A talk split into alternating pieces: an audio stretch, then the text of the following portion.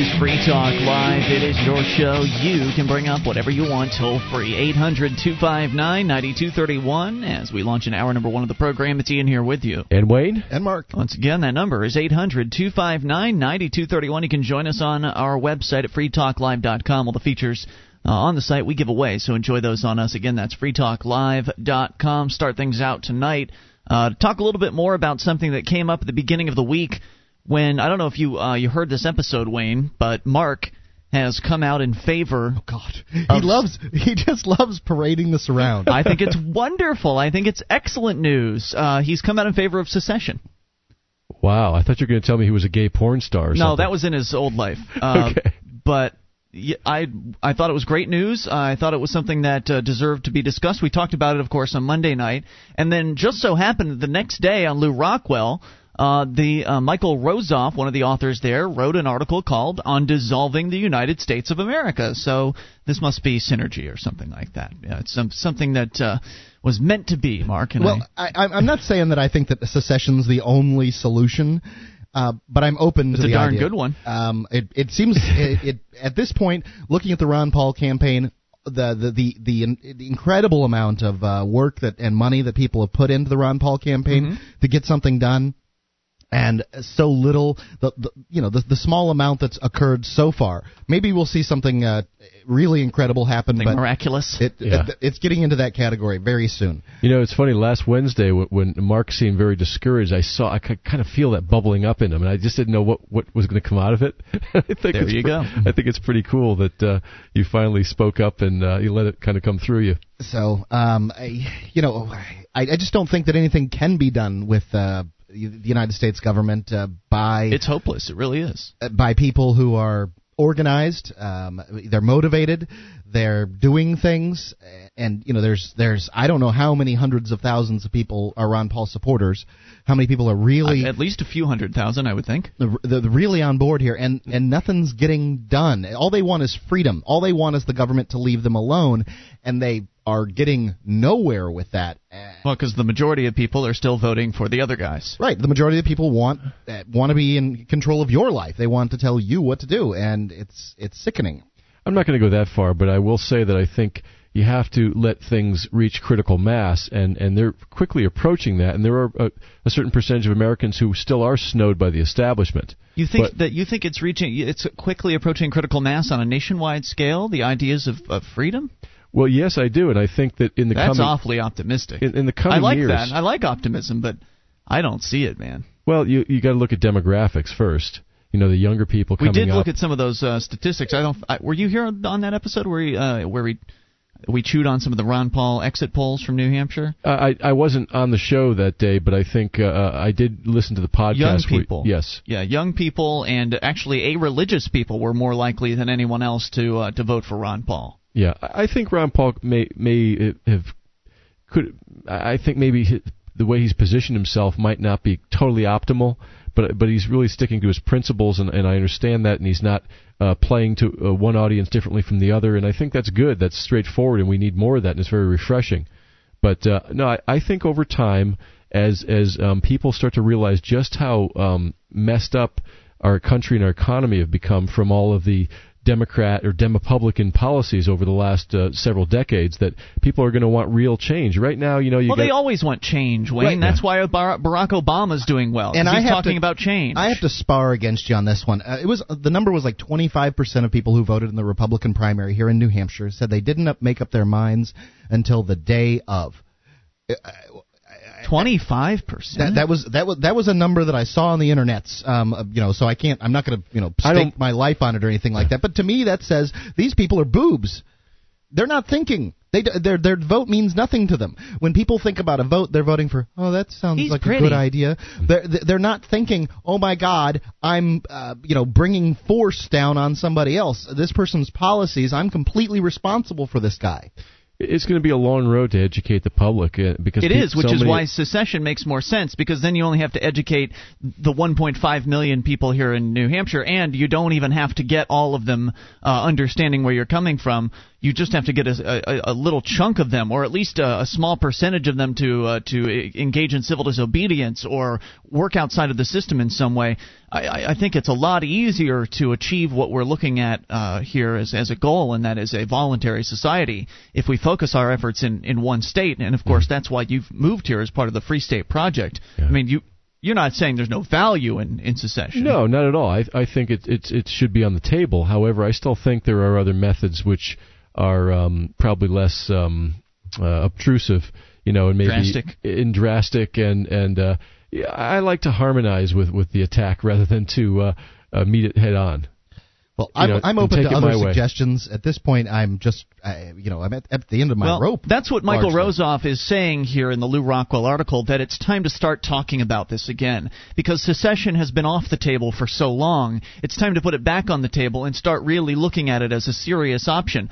I don't see that as being drastic at all, Wayne. I see the original concept here, and again, I'm talking conceptually. I don't necessarily agree with these concepts, but the original concept was that these states, they voluntarily joined the union for some perceived benefit, not sure what that was, but they voluntarily joined this union, and it has become something entirely different than what they joined. Yeah, it has. The deal has changed, and the federal government doesn't have any intention in, going back to the original agreement, and it seems to. It makes sense for someone to say, okay, well, we're pulling out. And it'll make the federal government more responsive to the other states that remain. Oh, yeah. Because they'll say, oh, boy, these states can pull out. Now, putting this back on the table is important because it will allow us to start talking about this again, make this a serious issue, make it something that people take as an option for the future, and it'll allow us to start addressing some of the inevitable objections that'll come up. An old friend of mine was chatting with me briefly today, and I brought up the secession idea, which, of course, he likes the idea, but his immediate response was he thought the U.S. government would put battleships out in the Portsmouth Harbor here in New Hampshire. I understand why people think that, because the Civil War was the bloodiest conflict. I think that's going to be the biggest objection we come up against. And that's the objection to violating the to going against what the government says all the time. The government, the people really, are scared. When it comes down to it, is a big, nasty, violent organization. Which is really it's interesting that people respond in that way, in that they're so frightened. It really is indicative of how scared people are. They're so scared of this federal government that any talk, anybody that's talking about ideas of how to refuse, of how to reject the federal government, of how to not cooperate, of how to secede, is immediately met with, oh, you can't do that. They're going to hurt you. Mm-hmm. And really, that's the reason why we need to do this.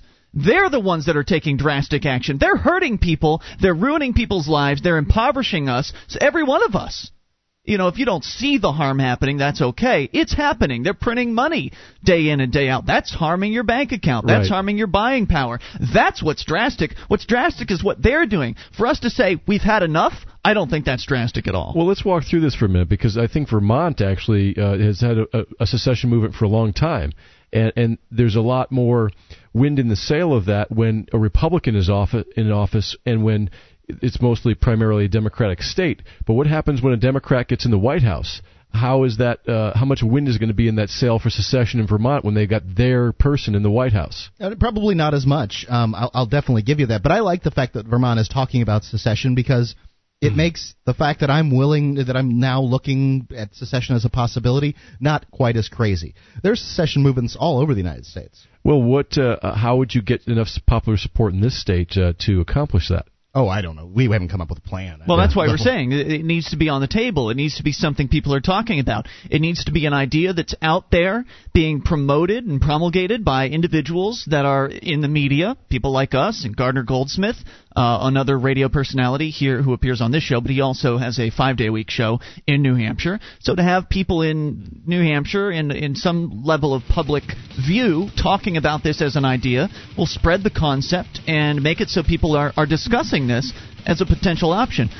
It really doesn't matter to me if we get the majority of people supporting it, because if we get enough of a minority supporting the idea of individual secession, just forget about the state government, just saying, I'm pulling out of the federal government. If we have enough individuals doing that, that'll be effective. On the way, hear more. 800-259-9231. Want your thoughts as well. It's Free Talk Live.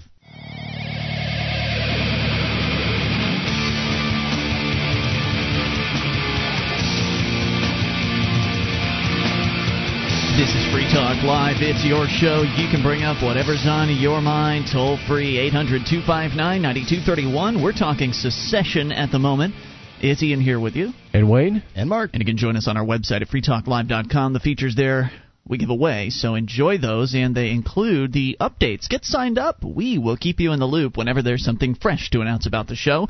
Head on over to updates.freetalklive.com to get on the list. That's updates.freetalklive.com. Sound money is under attack. The Liberty Dollar offices were raided by the FBI and the Secret Service on November the 14th, 2007.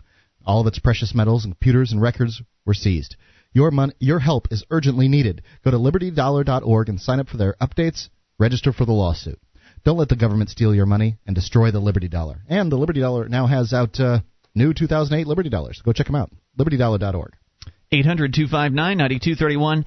Join us online again, freetalklive.com. We go to LewRockwell to continue the conversation here. Michael Rozeff is saying it's time to put the secession option back on the table. Time to start taking this idea seriously and put the people who are in favor of the federal government on the defensive and have them defend their federal government and tell us why exactly it is we need this thing anyway. We need education funding. The United States of America, says Mr. Rozeff, is a political union of 50 states and a federal district, commonly considered to be operating under the authority of the U.S. Constitution that was first adopted in 1787.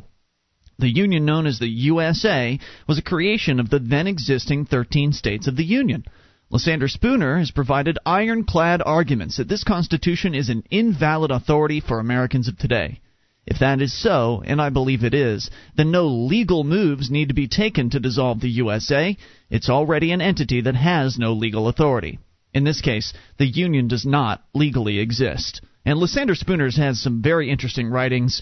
He was a man who lived in the late 1800s. He ran a private mail service in competition with the Postal Service and was shut down by threats of violence from the federal government. Yeah, God knows you wouldn't want to put competition against the post office. In his excellent writing, No Treason, he talks about how the Constitution has no authority in that it's not an agreement among men, at least not any men that are currently living.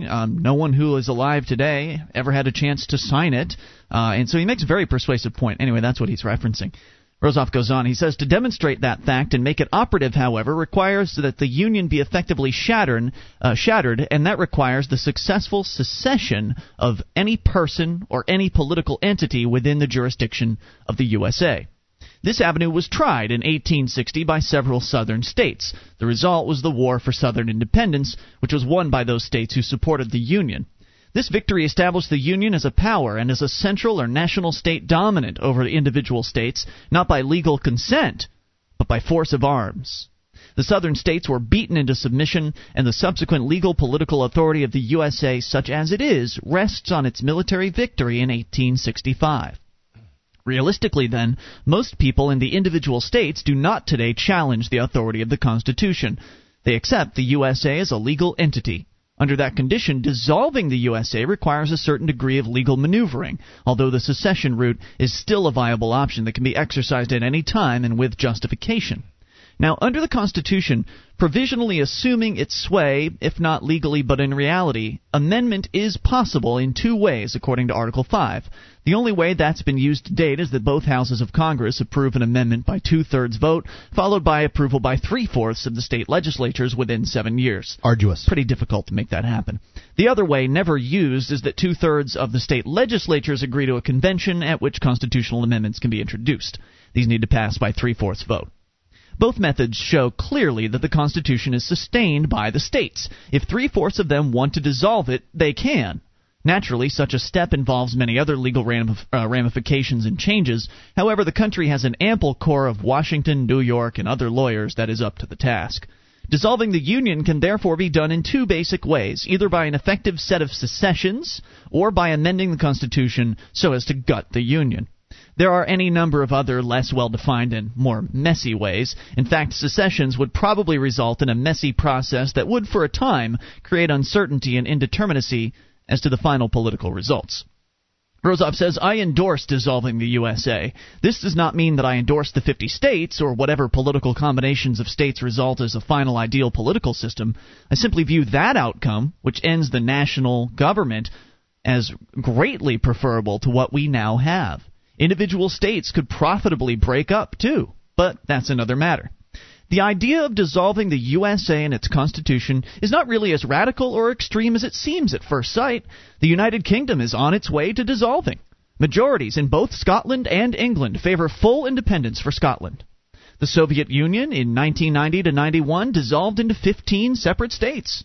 Although this entailed some bloodshed, turmoil, and uncertainty over a 2-year period. Well, of course it does, because there are people in power in Washington and in Moscow that stand something to lose. Those people in power control people with guns and tanks. Mm-hmm. Of course there was bloodshed.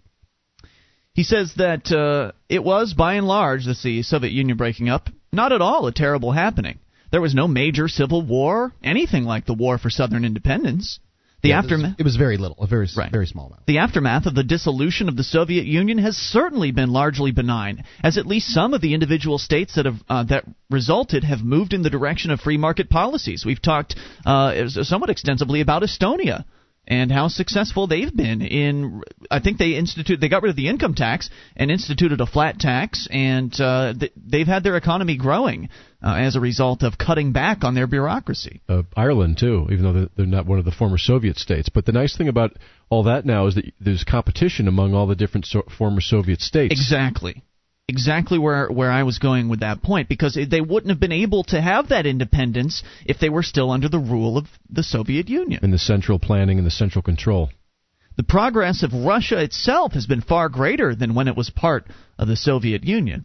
The secession or independence movement failed in the case of the Chechen Republic after 2 wars with Russia. Dissolution of a political unit can lead to serious conflict when states insist on territorial sovereignty and believe that it can be maintained by force of arms. But why should the USA be dissolved? Why should we get rid of our national federal government? Why should Americans have something of a fresh start politically? The reasons for doing this are voluminous.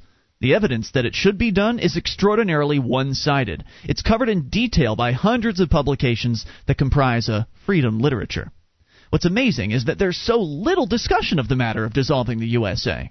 We might as well say that for all practical purposes, there's none. The influential figures of our nation do not raise this as an issue. As you were saying earlier, all they're talking about is what they can give away to people. To buy their votes. No one's talking about the real issues. It's certainly not on the agenda of our dominant political parties or their members. There's no ongoing debate about dissolving the union. If those individuals who favor retaining the national government think it's such a good idea, well, let them debate it. Let them show why the union should be our form of government. Let them show how wonderful the union has been for us. Let them go toe-to-toe with those of us who think the opposite. Of course, they don't want to debate this matter at such a basic level. To concede that the union could even have serious and uncorrectable flaws would be to yield too much ground. It would grant the possibility that the union is a detriment to the American people. This is the same reason why the people that are in the establishment don't want to talk about the war on drugs. There's no reason why any of them would want to come on our show and debate that. Of course not. It's the ultimate income redistribution tool. 800-259-9231, secession. We're putting it back on the table. This is Free Talk Live. Scientists have discovered a human hormone that increases people's trust in each other, oxytocin. And for the first time, with Liquid Trust, you can harness this power. Buy Liquid Trust now at 800-507-3718 or LiquidTrustSpray.com. Use code FTL to get free shipping. This is Free Talk Live. It's your show. You can take control of the airwaves toll-free, 800-259-9231. That's the SACL CAI toll-free line. It's Ian here with you. And Wayne. And Mark. And you can join us on our website, freetalklive.com. The features we give away, so enjoy those on us. They include, by the way, the live streams. We've got broadband and dial-up versions of the show, so listen live, freetalklive.com. Your mattress was likely manufactured using all kinds of disturbing chemicals. Does that bother you? It bothers some scientists, especially in the case of young children. Savvy Rest mattresses are made of 100% natural latex rubber, organic wool, and organic cotton. Try their crib mattresses, too. SavvyRest.com for the sleep you've been dreaming of. That's SavvyRest.com. As we are continuing our discussion here of secession, would love to have you chime in. Are you scared of the idea? Is it something that it's about time people started talking about again? I think so. And Michael Rozeff at LewRockwell.com agrees. He points out that let's put this back back on the table. Let's start talking seriously in public with our friends, with our family members about the idea of seceding. And that way those who are in favor of the federal government can finally be on the defense. Instead of bickering about which party's going to give who what benefits or how the money is going to be stolen and then redistributed, you know, in which ways, because that's what the bickering's about on the national level today. Let's start talking about the real issue, and the issue is there any real need for this federal government? You know, and I think it's a good idea. I think it's a good idea to talk to people out there about secession, just, you know, in your daily life. And I imagine the first objection is going to be that, well, they're going to come try to kill us like they did in 1861, 65, something like that.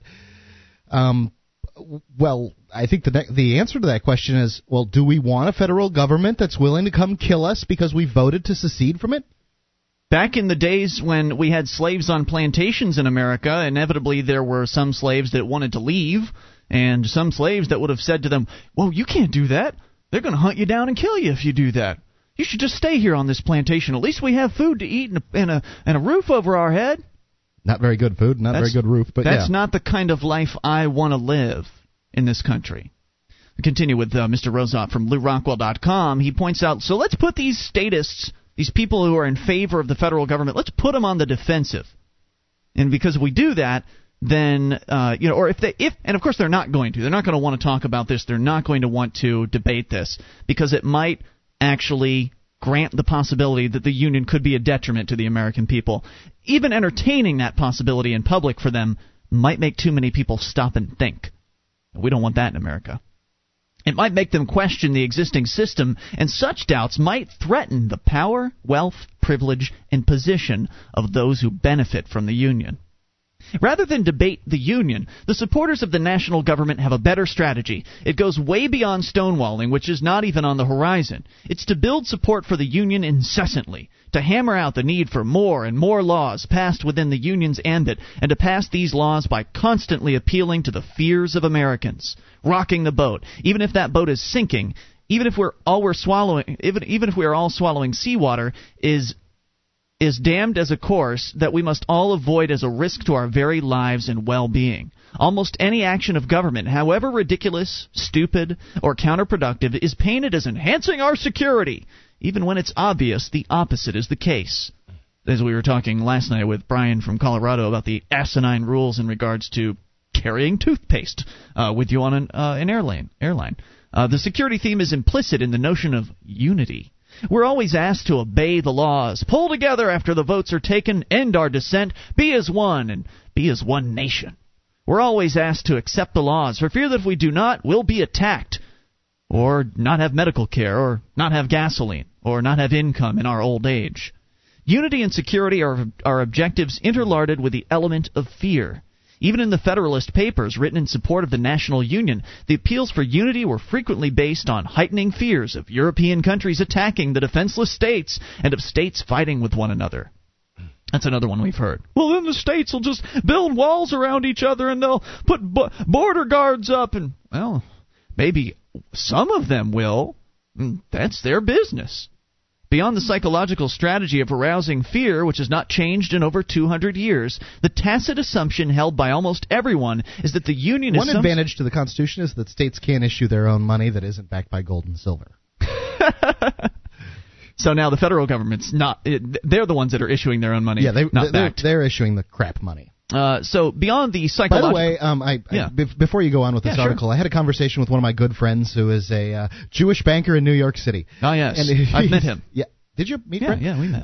Anyway, I talked to him the last time I was there about fiat currency and that kind of thing. Mm-hmm. And he said he's been in the financial industry for almost 10 years now, and he hadn't really heard the term or understood the term. Wow. Now he's beginning to see it. And he's would really like to see and by the way, this is a guy who's right there trading these stocks. Yeah. Didn't really know what fiat currency was. Wow.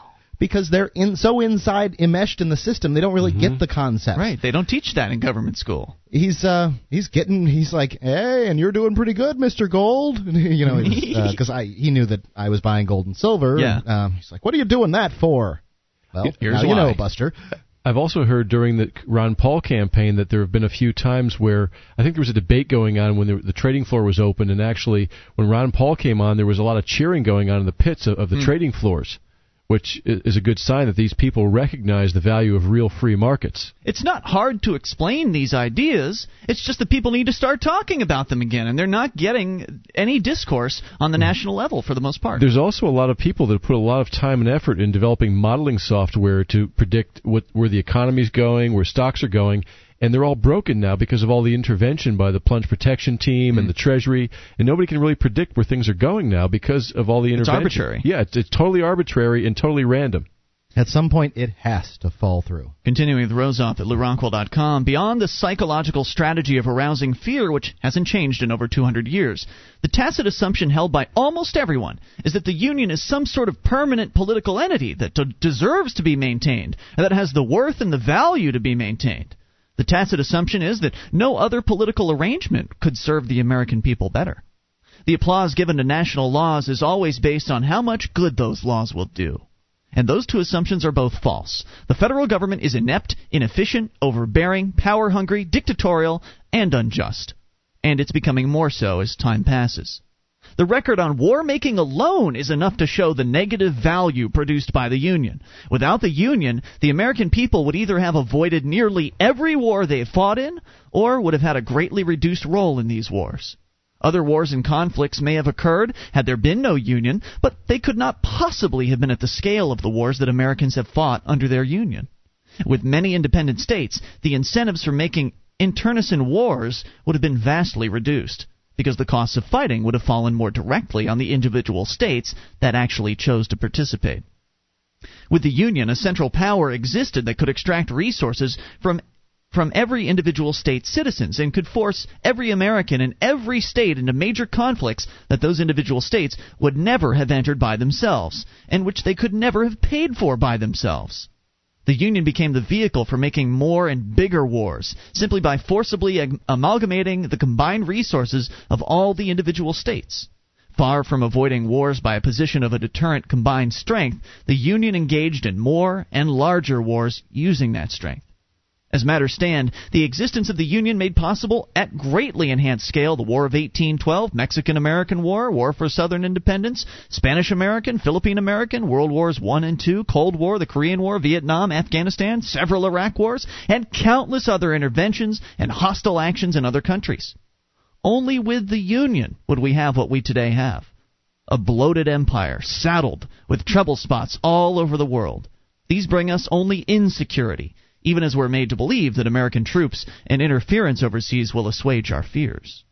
Only with the Union could we have possibly have major political figures from both parties who promise us that we'll be at war for the next 100 or 1,000 years. There's nothing that the Union accomplishes that is good, if there be anything that cannot equally well or better be accomplished by the 50 states or subsets thereof acting alone or in federations with one another. There's nothing inherently good about this idea. There's nothing great about more centralization. There's nothing more efficient about collecting money from all 50 states, putting it in one central pod, and having bureaucrats in Washington, D.C. make decisions for everybody. If you can think of something, please call in. The lines are open for you. 800-259-9231. More on secession. This is Free Talk Live.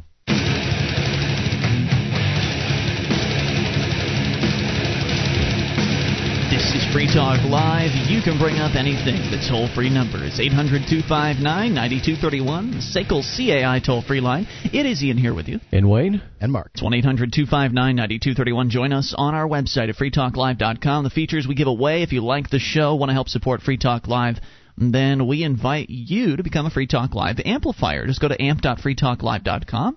Get signed up for as little as $3 a month. And the purpose of the program is to go above and beyond the call of duty that a normal listener would do. We give away all the stuff on our website, so you can, leech all of our files and participate on the BBS and the wiki, and we'll never charge you a dime for that.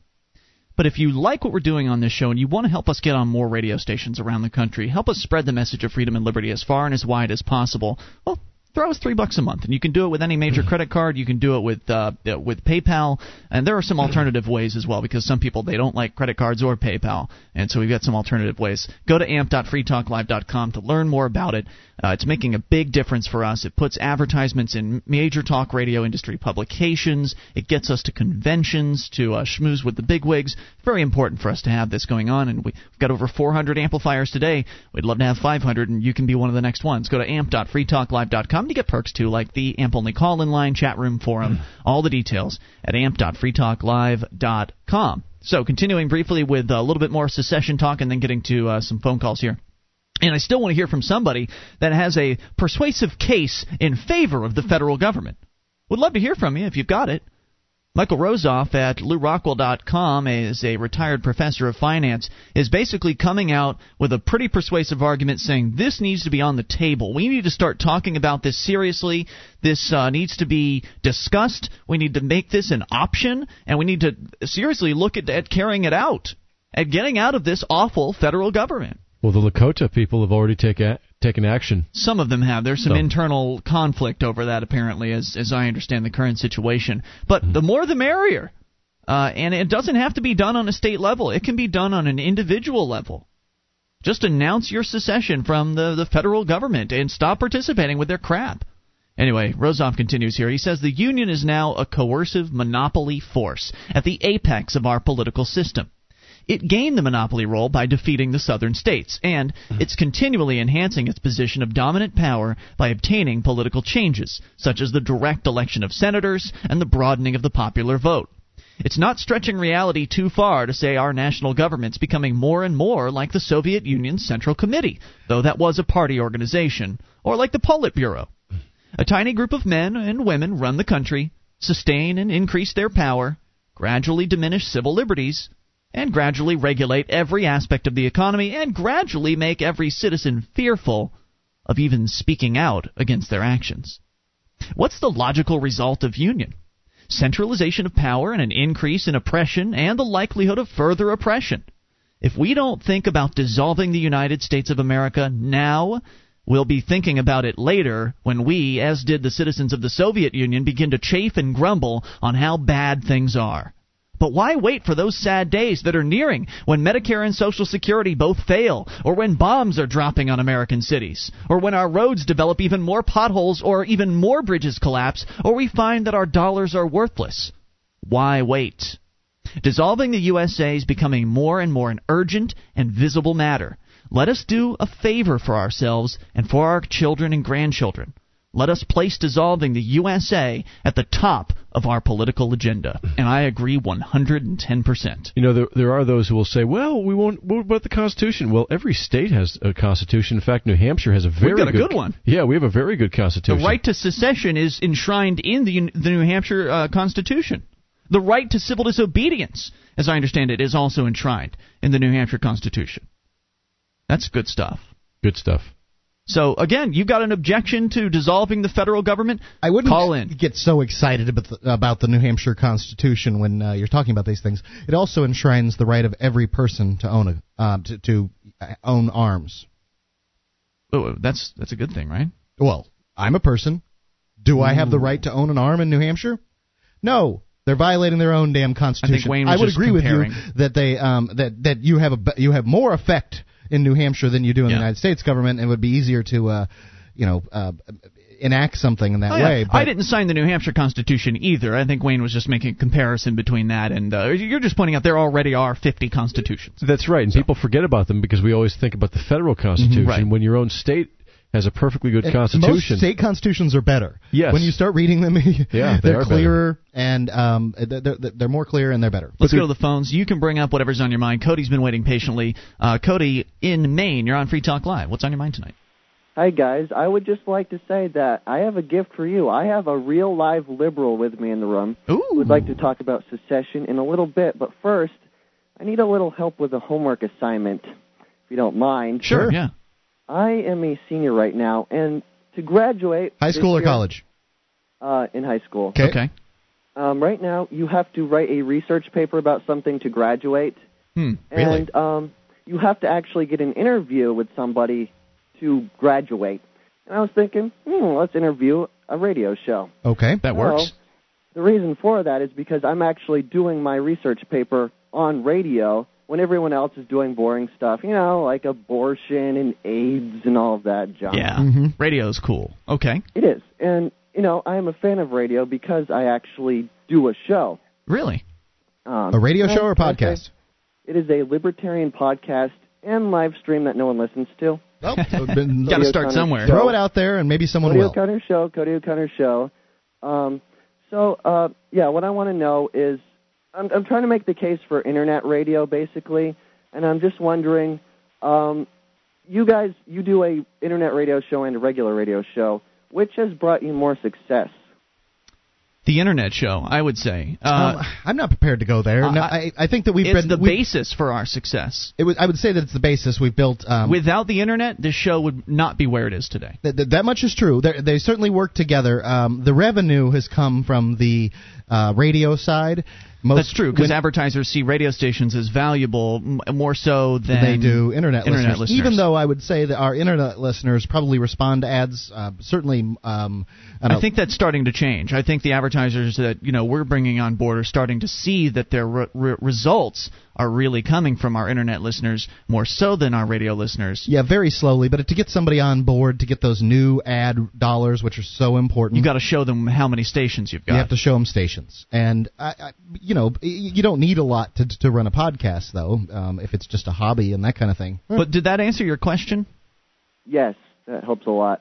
Okay. Money is a big issue, and then there's censorship, of course, which honestly I would love to swear right now, but I can't. And that stinks. Well, you could, but then you wouldn't be on the air with us anymore. Exactly, and I have a liberal friend who wants to talk to you. Well, you should bring him in. If you had more, do you have more questions for your report? I mean, if he wants to come in. I have one more question. How do I get famous? Well, how do you define famous? Right. I mean, how would we know? We're not. I want to be a big deal one of these days. I want to get into radio. What do I do? If you want to get into radio, on like stations with transmitters. Let Ian answer this question. Stations with transmitters, that kind of radio. Well, let me just ask. I mean, I'm doing a podcast right now. Do you think it's possible to actually get big by just doing a podcast? I don't think it's impossible. I think the podcasts are going to get more and more popular.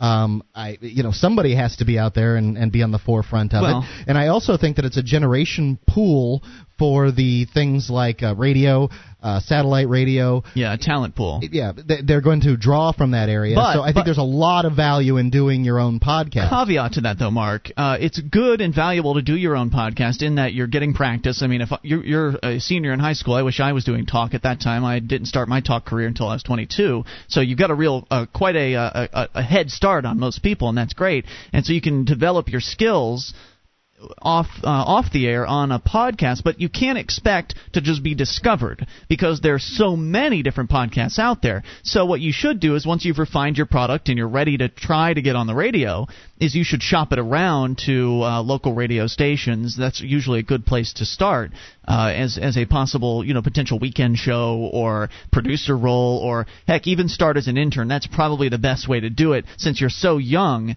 You coming in and giving a radio station program director your demo isn't going to really knock his socks off, most likely, unless it really is a kick-butt show.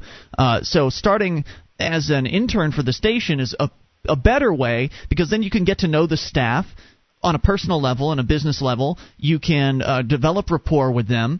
And then there will inevitably be an opening that comes up, or you can just sort of drop hints like, I'd really love to get on the air, or I'd love an on-air internship, because usually when you start interning, they have you packing the van and hanging banners and things like that. Yeah, and, don't be...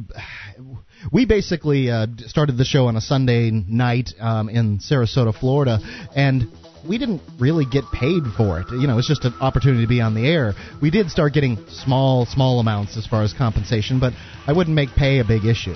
Cody, if you had more questions, hang on. I know you had your liberal friend who wanted to get into us with, about secession, so we'll bring him and you back in hour number 2, 800-259-9231. You can bring up anything. This is your show. It is Free Talk Live. Our archives, website, and podcast will continue to stay free, but if you think other people deserve to hear this show, consider becoming a Free Talk Live amplifier for just $3 a month at amp.freetalklive.com. Help free some minds. Visit amp.freetalklive.com.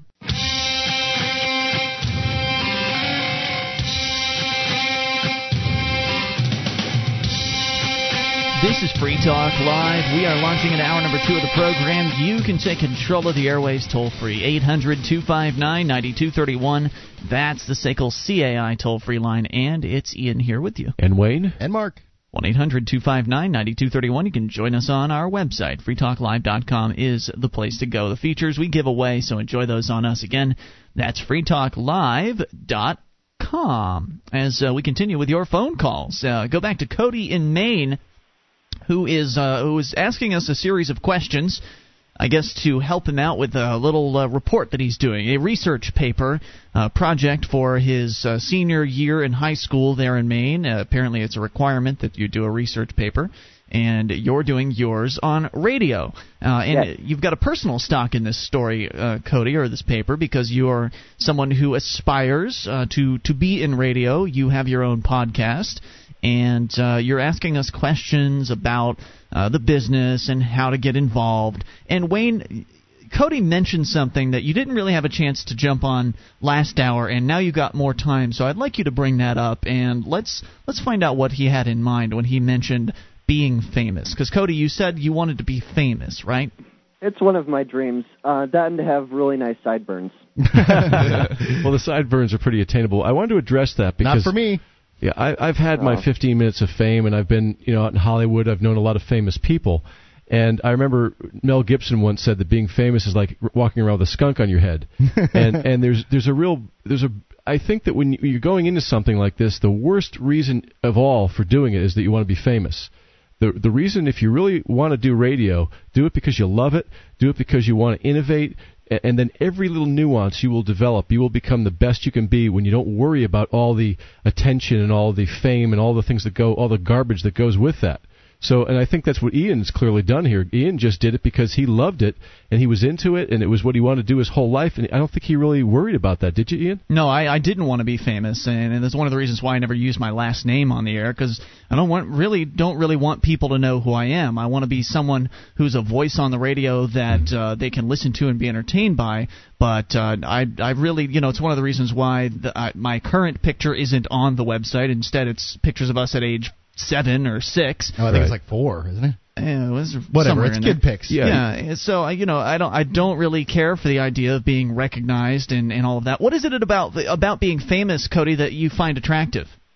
Well, it's not all about being famous. Mostly, that was a lie. But to be honest with you, radio for me is a passion. I love nothing more than talking to myself through a microphone. For hours on end. It's what I want to be when I grow up. And, I've told people around me that money is not the issue. It's doing what I love. I would much rather do something I love than, being an accountant or something. Okay, good. That's good that you have that mindset, because it's something that you need to understand right at the beginning of any career in radio is that... Or any career anywhere. Well, the money's not there up front. I mean, you could get a job as an accountant and immediately make more than you would... you probably make more as a trash collector than you would in radio. And in radio, they say, my mentor told me this, and I believe it's true, they say that you don't really start making any decent money until 10 to 15 years into your career. So it's a hard road to hoe. My liberal friend is actually looking for a job. Is there any trash collector jobs open? That's funny. Cody, do you have any other questions for your report? No, that basically wraps it up. Cody, get your podcast on dig.com. It's a good networking site, and people can vote for you there. Very good, man. Good luck with your career. And want to talk to my liberal friend? Yeah, please. We do, because you said he wanted to talk to us. I mean, presumably. Yes. What is your name, sir? My name is Mike. My name is Mike, and now Cody made me talk to you guys, but well, we were talking about secession earlier. Did you want to address that, or? I wanted to address secession because I believe one of the reasons the union was created was to provide for the common defense. I was wondering if it would probably be more realistic to maybe downsize the federal government rather than... No, it's not really realistic. Now, you're a liberal, right? Cody calls me a liberal, but... Well, because I was going to say, usually liberals aren't... Ian calls me a fascist, too. Yeah, but usually liberals are... Normally, liberals are kind of opposed to the idea of having a big national defense, this huge military going around the world invading other countries. I'm opposed to, barging in on other countries' businesses and stuff like that, but As for providing for the common defense, I'm not opposed to that. Well, is that what they're really doing right now? It seems like they're providing for the common offense.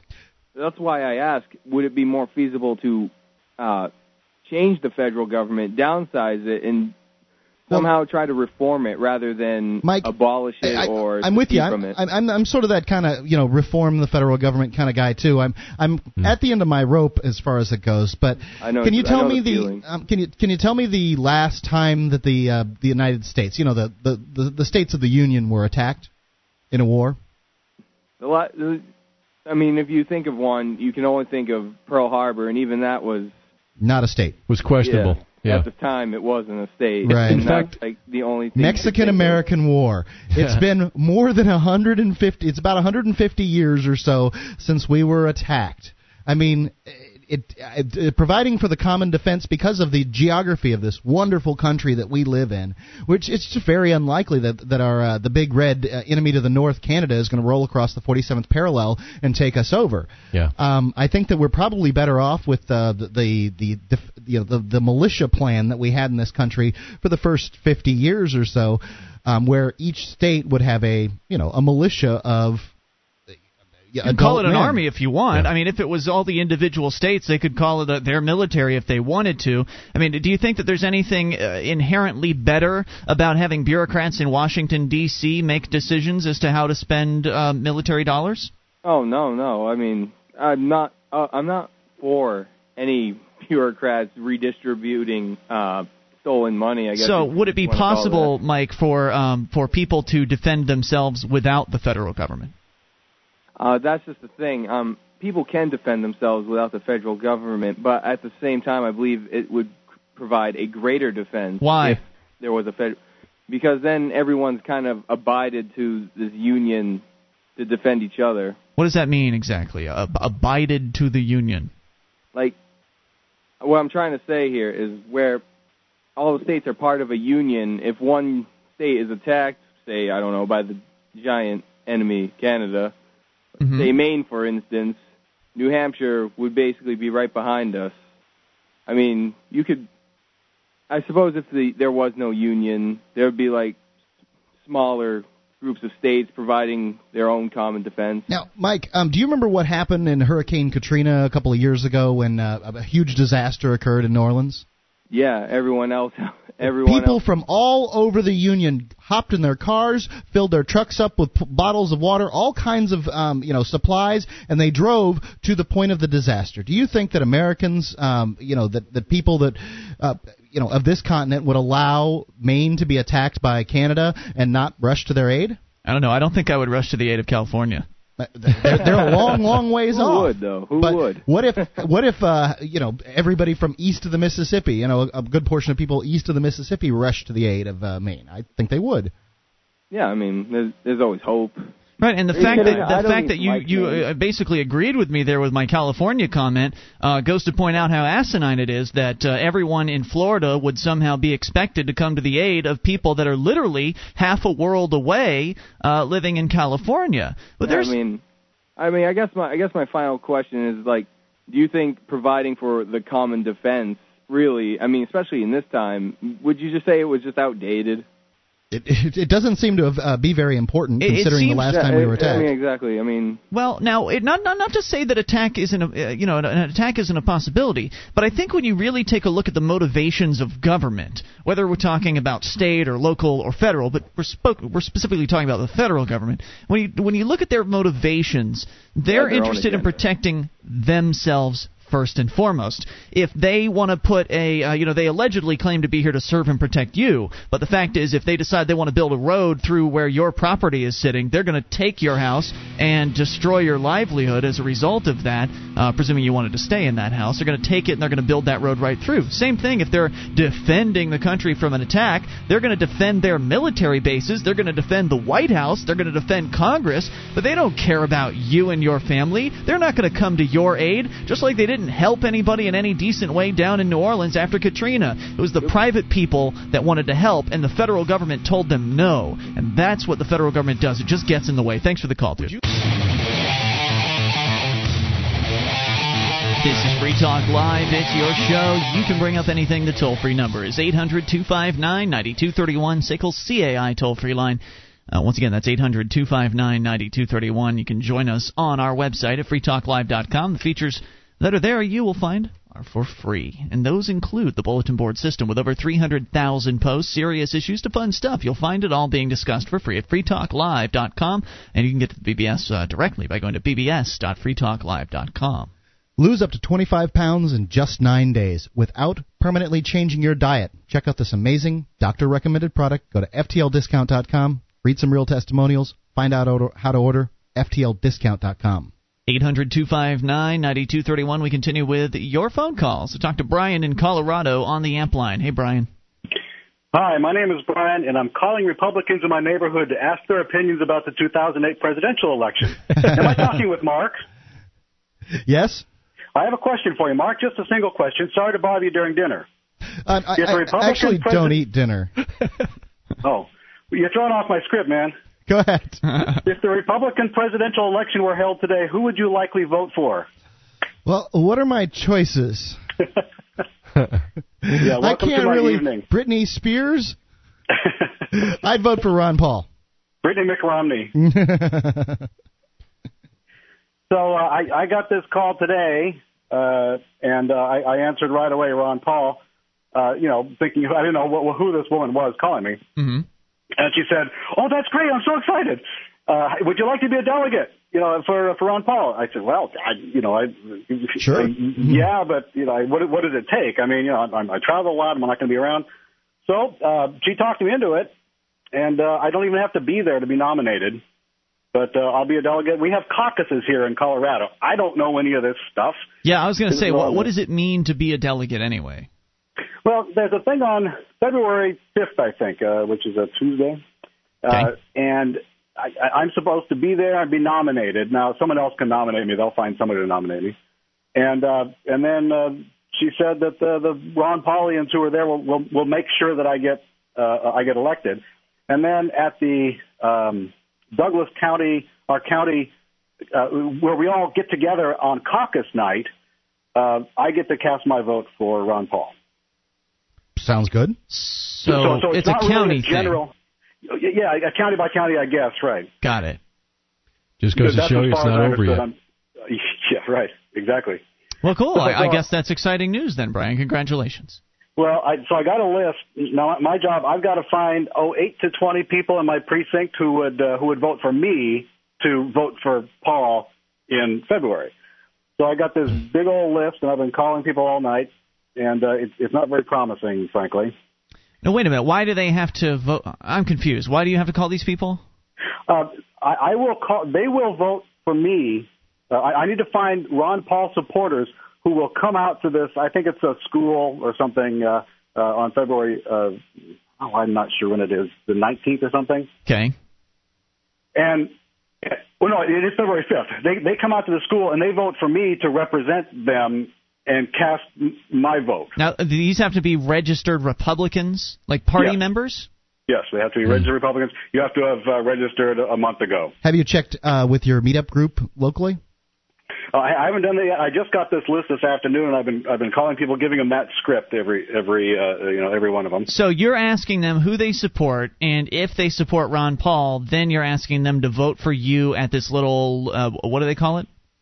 It's I don't know what they call it. It's a thing on February 5th. A delegation or something. That's when they'll vote for you as the delegate. Precinct caucus. So if they vote for you as this delegate, then you move on and you can vote for Ron Paul in the bigger delegate thing. I wish I knew more of these terms. Yeah, so the caucus is actually February 5th. Is that Super Tuesday? I think so, yeah.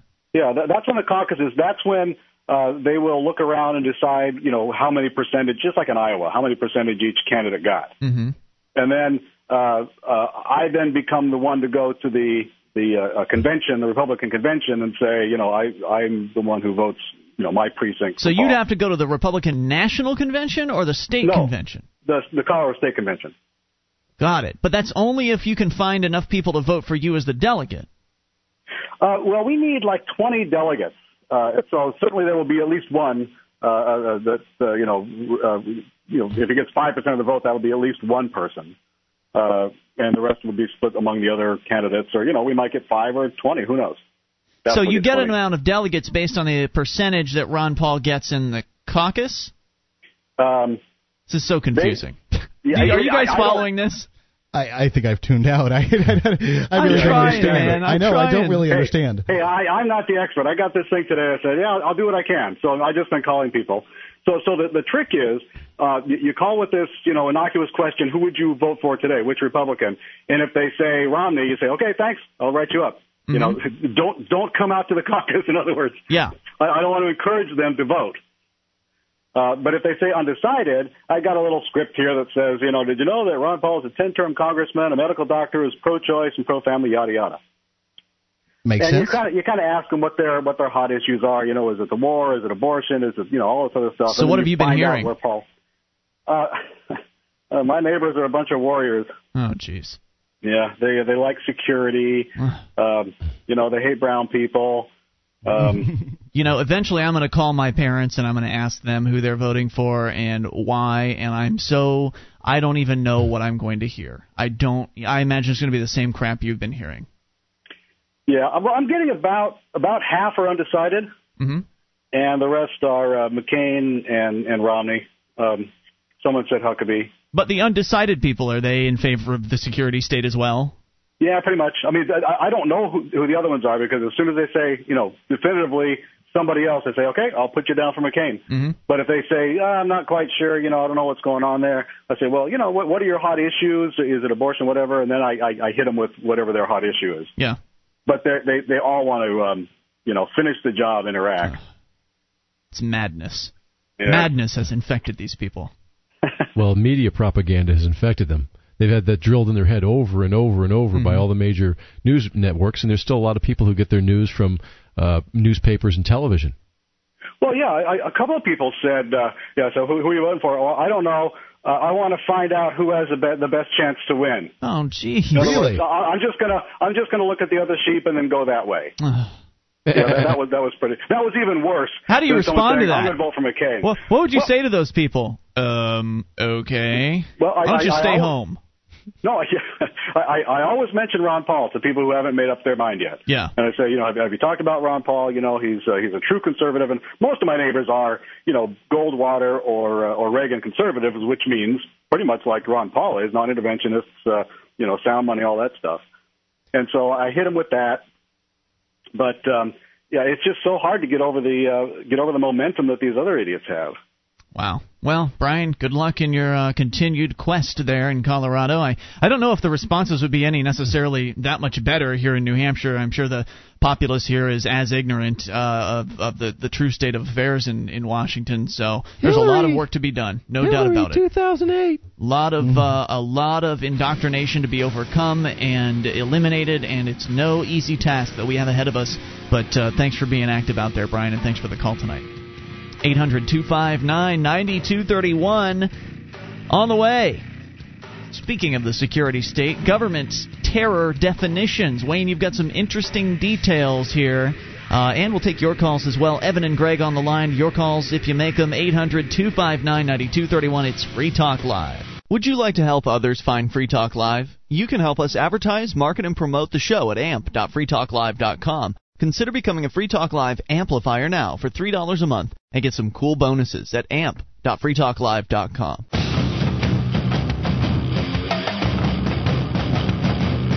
This is Free Talk Live, your show. You bring up anything. Toll-free number 800-259-9231, the SACL CAI toll-free line. It's Ian here with you. And Wayne. And Mark. And you can join us on our website. freetalklive.com is the place to go. The features we give away, including archives. So if you've missed a moment of the show, just go and get them right there on the front page of the website, free for your downloading.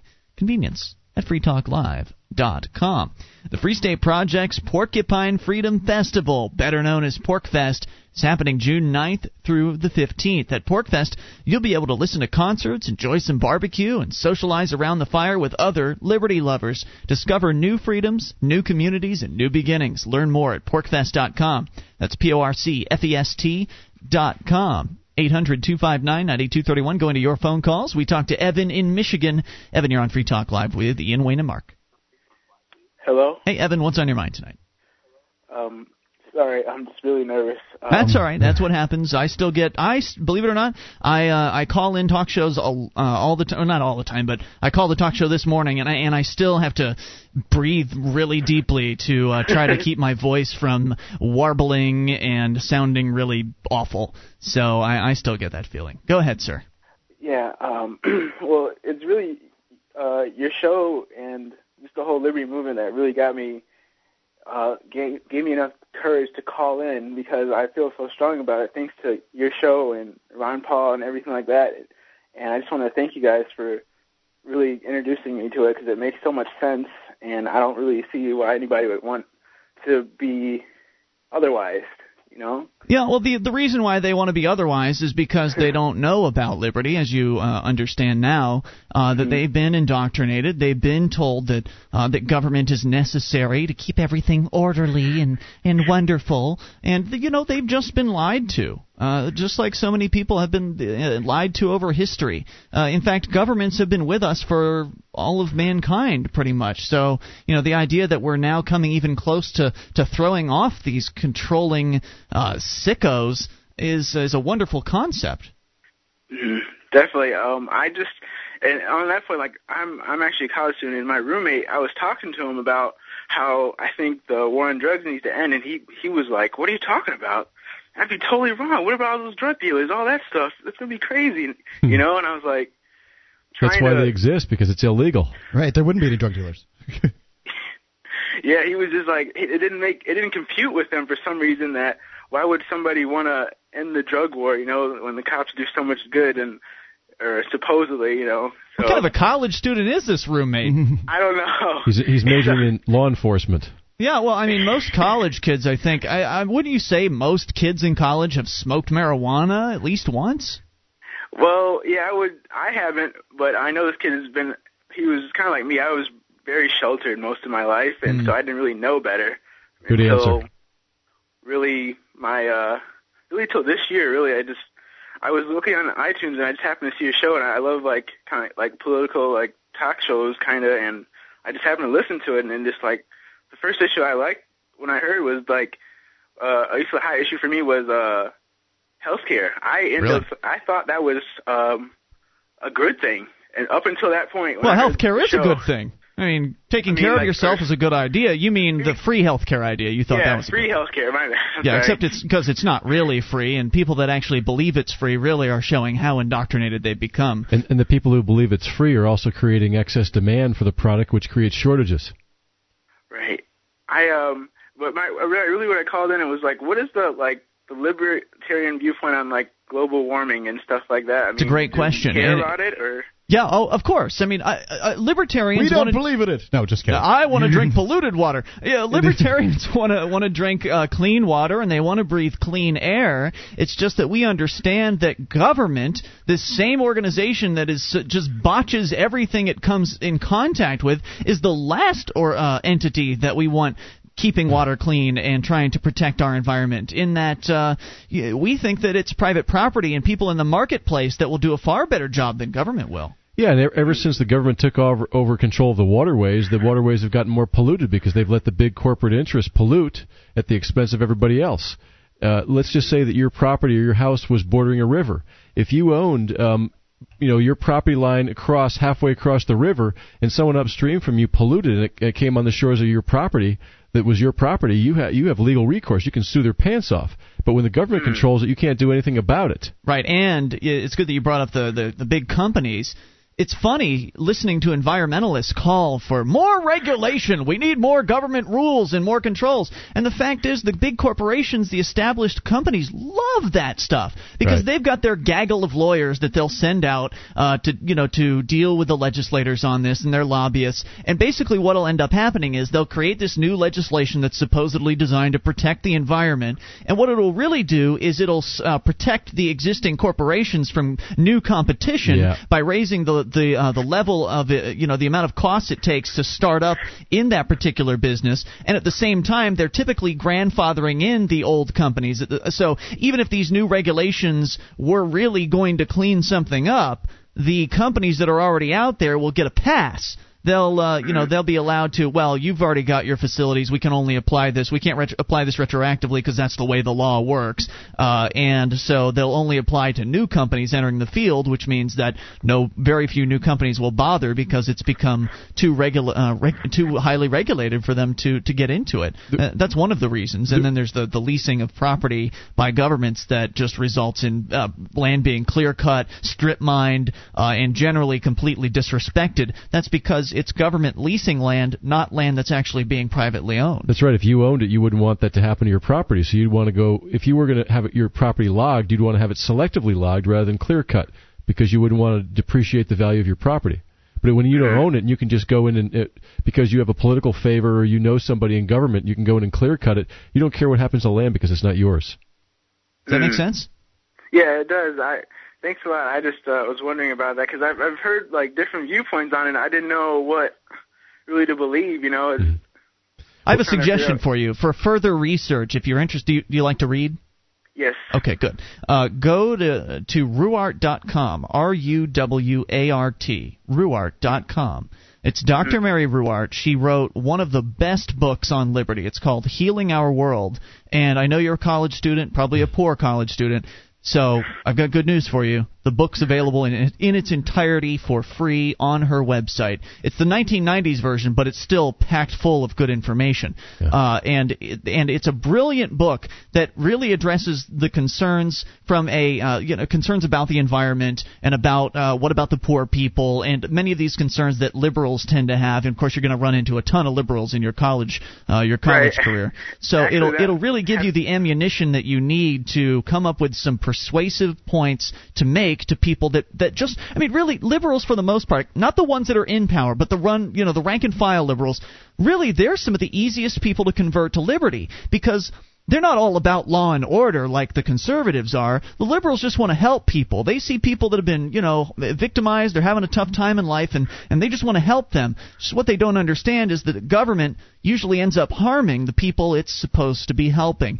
And that's what Mary Ruwart talks about so brilliantly in her book, Healing Our World. So I highly recommend that. It was one of the formative books for me in understanding liberty and really coming to grasp how when you try to control someone else, that you yourself will only end up being controlled. And she talks about these things to a great extent, and it's really easy to read, so I highly recommend it. And thanks for the call tonight, dude. I'm glad you found the show.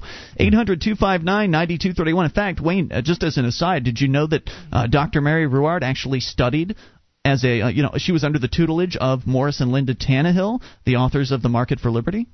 It doesn't surprise me because there's a lot of those ideas in the book. Yep. And I might add that the new post-9/11 version that's in print now is excellent. I have it, and it's even better. But the online version is enough to get you hooked, so you want to buy the hard copy. Oh, totally. What did she put in? Another 30 pages or something like that? I don't know the exact. It was a significant expansion. I heard it was, and she updated a few things too. Right, she updated the studies and the information. And I love the quotes, some of the pertinent quotes along the sidebar on the pages in that book. The way the book is put together is brilliant. 800-259-9231. That would actually make it kind of hard to turn that into an audiobook because of all the quotes in the sidebar. Those are so valuable and so relevant to the passages that you're reading at that time. I want to turn that one into an audiobook, but it's almost perfect as it is. So more on the way. You can take control. 800-259-9231. This is your show. It's Free Talk Live. This is Free Talk Live. It's your show, and you can take control of the airwaves via the toll-free number, 800-259-9231, the SACL CAI toll-free line. It's Ian here with you. And Wayne. And Mark. You can join us on our website, freetalklive.com. Features for free. If you like the show, want to help support Free Talk Live, go shopping with us at amazon.freetalklive.com. When you enter Amazon through that link, Free Talk Live, we'll get a percentage of your purchase. 41 categories to shop in. So many products, so many great deals. You know Amazon. They're huge. So you should buy some stuff there. Head over to amazon.freetalklive.com and we'll get a cut. That's amazon.freetalklive.com as we head over to the phone lines to talk to Greg in Virginia. You're on Free Talk Live. Greg. Hi, how are you? I'm a podcast listener for the last couple of months. Excellent, sir. What's on your mind tonight? Well, let's see. I was listening yesterday's and I heard the vaccination talk, and I thought I'd call in with something that I think is the ultimate answer on the vaccine issue. Okay. Okay, I got into it when my wife and I were pregnant with our first issue, and there was a lot of compelling yet still sort of circumstantial evidence.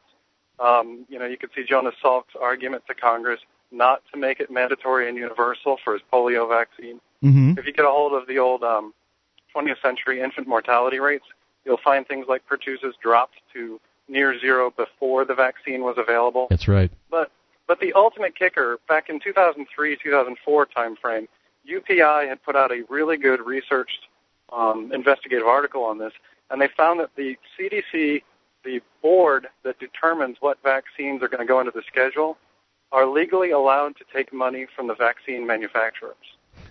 Yep. All they have to do is announce it, disclose it, and you'll find that half the board either co-own the patent for the vaccine or something else. Wow. They're getting paid directly or given grants. And so the appearance of evil is there. Follow the money. That alone right there should let you know there is an incentive, and don't trust it. Brilliant. Well said, sir. So I wish I could find the individual the items that I could give the hard proof, but I'm sure you could find it. UPI, they did a couple of good ones, including the Autism MMR link and others. And thank you for letting me on your show. Hey, dude, thank you for the call. Thanks for that. I was going to say that there's a good example of political entrepreneurship. But, you know, one of my best friends who I grew up with has a daughter who became autistic after receiving the MMR vaccination. Hmm. And just a week or two before... How old was she? She was probably, it's been a long time. I would say probably 3. Okay. Somewhere in that.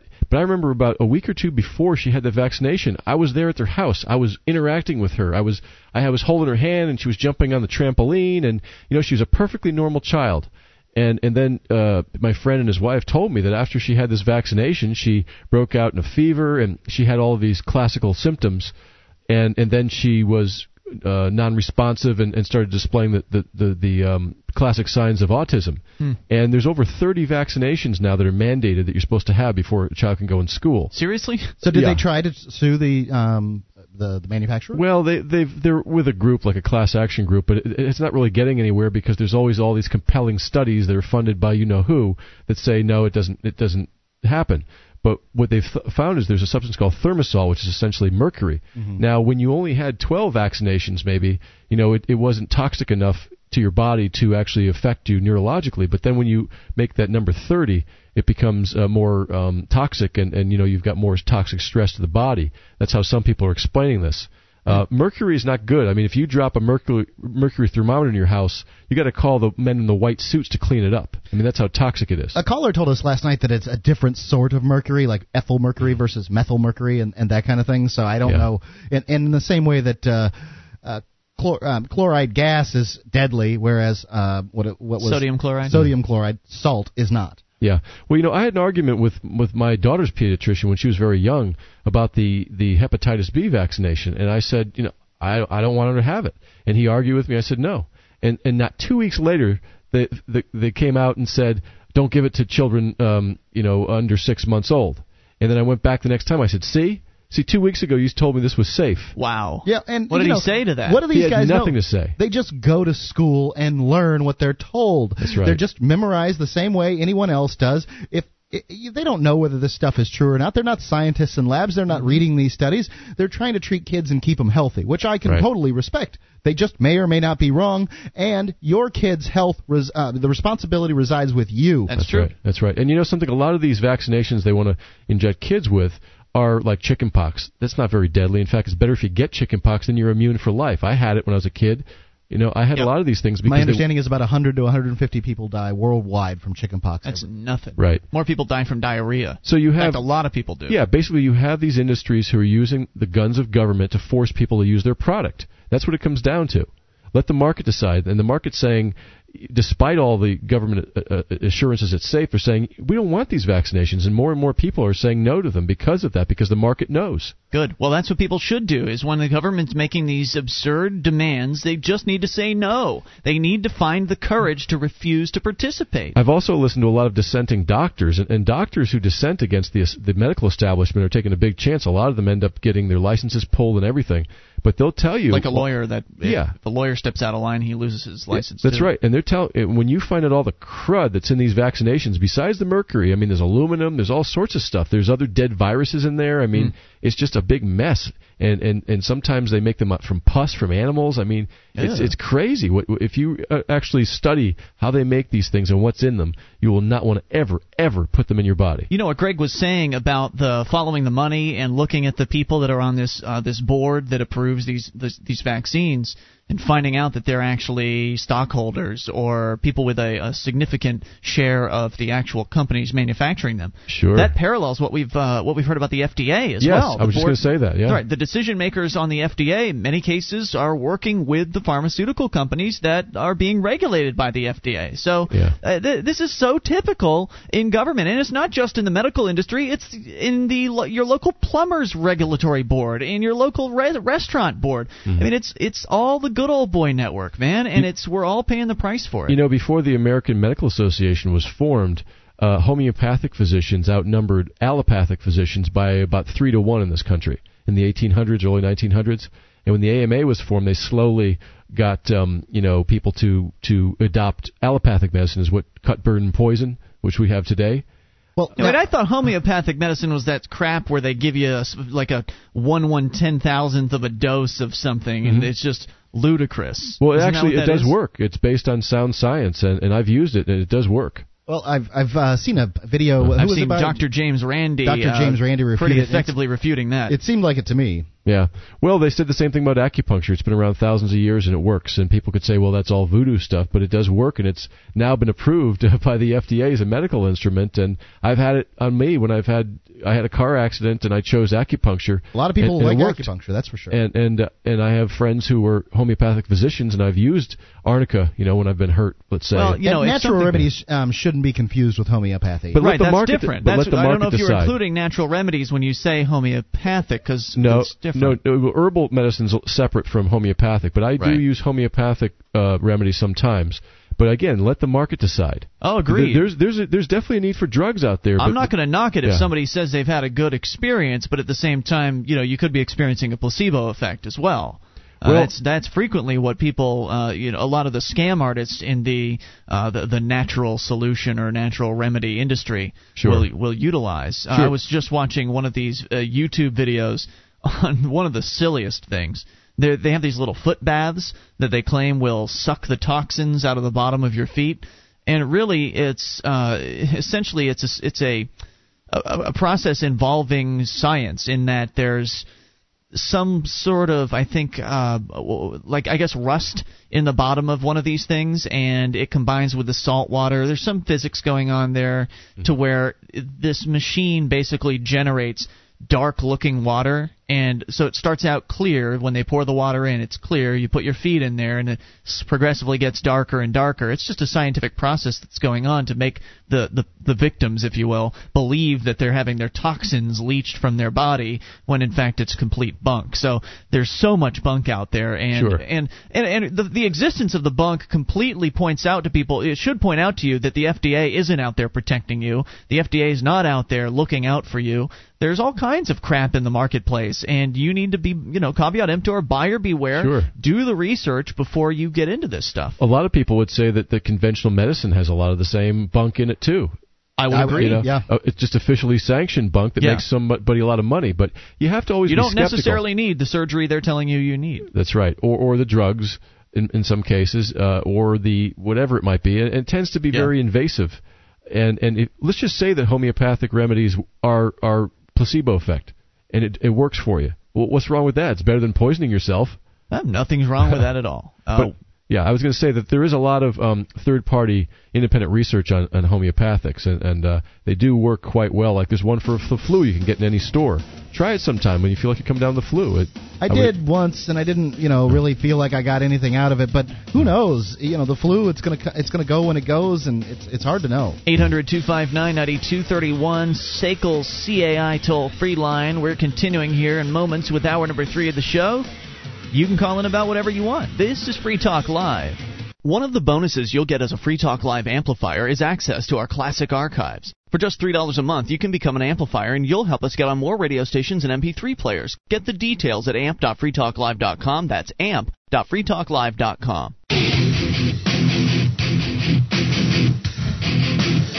This is Free Talk Live. We are launching into hour number 3 of the program. You can bring up anything toll-free at 800-259-9231, SACL CAI toll-free line. Ian here with you. And Wade. And Mark. 1-800-259-9231. And you can join us on our website at freetalklive.com. All the features there completely free, so enjoy them on us. That's freetalklive.com. Still to come, Wayne has some interesting definitions on the part of the federal government in regards to the whole terrorism situation. We hopefully will get to that, but your calls are primary. So we go to the amp line to talk to Dennis in New Hampshire. Dennis, you're on Free Talk Live. Good evening, guys. Hey, what's on your mind tonight? So today was kind of a banner day in the history of the freedom movement, in my opinion. Really? Why? Didn't feel like a banner day. Tell me about it. Well, you weren't there, man.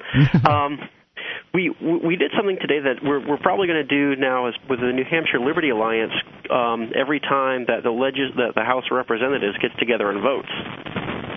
The Republicans and the Democrats every week, they kind of compile a party list of how they think that their good party members should vote. Mm-hmm.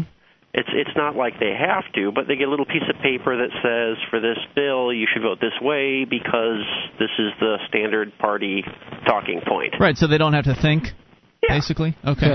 Yeah. So they don't have to read the bills, right? God knows they wouldn't want to be responsible for their vote or anything. Well, a lot of times for a lot of the things, it's if they haven't looked at it closely, then they don't know, then, anyways. Cliff notes. So I think we've got to be the only legislature in the country that now has a libertarian voting recommendation that goes out to the representatives every time they hit the floor. Now, you don't use that terminology, libertarian. You use NHLA? Yeah, we use Liberty Alliance. Okay. But it's, if you ask anybody, they'll say, oh, yeah, you guys are the libertarians, right? So how is this getting distributed to these people? How's that work? It's very low tech. We make 400 photocopies, and we stand there and hand them out as they walk in. Okay. And this was successful in some way? Yeah, it was. First of all, there was a brilliant, brilliant idea because the Republicans have what they call a pink sheet. The Democrats usually have the blue stuff. So, we labeled it the gold standard. Gold, yeah. I was hoping for that one. That was so fun. Gold standard, sir? Representative, a gold standard this morning? And it generated a whole lot of discussion. There was a case, we sort of previewed it to the Republican or a bunch of Republicans yesterday, the ones that are sort of more libertarian leaning. And they were looking over the list of bills and talking amongst themselves, and they were loving it, really. They like, because we produce a scorecard, they want to help their letter grade, right? Good. There was a case of a bill that basically makes it illegal to charge too much interest. It's one of these things against those payday loan places. Mm-hmm. And so it would say that usury is officially defined at some percentage and that you can't loan at that amount. And, of course, we were against that bill because it puts the government in between a voluntary exchange of individuals. Sure. And there's one lady representative who was looking at that, and she just could not, that's just wrong. We need to stop that. And then we had all the other Republicans there trying to explain to her that the government doesn't belong in this kind of a – it was nice seeing the Republicans try to, push one of the other ones towards – it was pretty fun. Wow, yeah. Very cool, Dennis. There's no doubt that there's some interesting developments happening here in New Hampshire as part of because of efforts by great activists like you. And these are things that just aren't happening anywhere else in the country. So I think this is wonderful because you guys at the New Hampshire Liberty Alliance had come out with a rating system where each representative has been great. They get graded every single year based on how they vote, whether or not they're voting in a pro-liberty manner. And now they're going to know in advance, because now I guess they could have made the argument, well, I wasn't sure how to vote on this. Well, now they're going to know in advance that if they vote against the gold standard, against your little info sheet, that's going to result in them losing points to their year-end grade, and that's a little extra motivation for them. And this stuff is really only made possible because there are so many new activists coming in. There are dozens of people who read all the bills and score them so that we know what's going on, and we know it ahead of time, like we know ahead of before they vote. So that's huge. And then on top of that, there are the volunteer that stepped forward and said he's willing to put together the little sheet and to review which things should go on the sheet and make it, nice, attractive to the eye, that you can easily see how you're supposed to vote. It's just amazing getting lots of help from a lot of people, and you know, libertarians willing to not just argue amongst themselves. Brilliant, really, Dennis. Fun. Anything else on your mind tonight? That's that. Thanks for the call, and keep us in the loop on this, all right? It's very interesting. Outstanding. Thanks, dude. I think the NHLA is probably, just as far as effectiveness, doing the most for liberty here in New Hampshire, and they really need the support of free staters all over America to begin moving, be early movers, and come here and support this great work. I'd say they're doing more than the Libertarian Party's doing in this state. It's pretty... Yes. At least I don't hear about what the Libertarian Party's doing. I think they're trying to get the Libertarian Party on the ballot. 1-800-259-9231. So whether you are someone who is interested in political action, like the things that Dennis is talking about, or you're someone that's interested in outside of the system, apolitical action, like civil disobedience and non-cooperation and just talking about liberty with other people, there's all kinds of neat, exciting, original things to get involved with right here in New Hampshire as part of the Free State Project. Dennis is an early mover. We're all early movers. Please, if something like this is going on in your state, I'd love to hear about it. I don't believe it is anywhere except here. So freestateproject.org to learn more about that. 800-259-9231. Jim is on the line in Second Life. Jim, you're on Free Talk Live. Hey, how's it going? Hey, great. What's on your mind? I wonder, do you guys ever cover the fact that absinthe has just been legalized? I don't think we ever did cover it. I heard something about it. Is it true? Yeah, it is. So you don't have to import it anymore? You can make and sell absinthe in America now? No, you can't make it. I guess right now there's only two companies that have the license in order to make it. There's only a certain kind of absinthe, which has the traditional recipe, which has the low amount of wormwood. But anything higher than that could be dangerous. Hmm. But I heard about it in early January, and my friends were freaking out because we've been wanting to try it forever, but none of us just wanted to go down to Mexico and risk getting caught and all that. Well, now, as I understood it, you could just order it from another country through the mail. Yeah, but the laws are really questionable about it. There was at the time it was something like you can have it imported, but you can't drink it, you can't sell it, and it just didn't make a whole lot of sense. And I've heard a lot of people saying that they bought it and it was intercepted. So wow, okay. So now is a federal change that happened? So are these companies that can make it, manufacture it, are they federally licensed? I assume so. I haven't looked into it too much, but I guess the FDA has approved two companies to sell absinthe in America. And wow. We went down and tried some of it, and the whole hallucination thing, we found out was a myth. We had to find that out firsthand. Hmm. But well, you drink enough alcohol, you'll enough of any type of alcohol, you'll hallucinate something. But it's going to be dangerous. What is the effect of the drug on you? Basically, take all the good things about being drunk and take away all the bad things. The drunken stupor, the stumbling, the hangover. You're telling me that the alcohol, the absinthe, is different than other alcohol in this respect? It's the combination, from what I hear, it's the combination of all the herbs in it, mm-hmm. and then the wormwood, all kind of together gives you this feeling of kind of being, well, it's kind of like being drunk, but you're not really drunk. I've heard, people have told me that, well, you can't get a hangover from vodka, and they're wrong, okay? No, I know that's true. From vodka. Right, and I'm just wondering, I've got that same feeling now. I've been burned once by folks telling me about alcohol not having bad effects. Tequila. Where did you go to get this, Jim?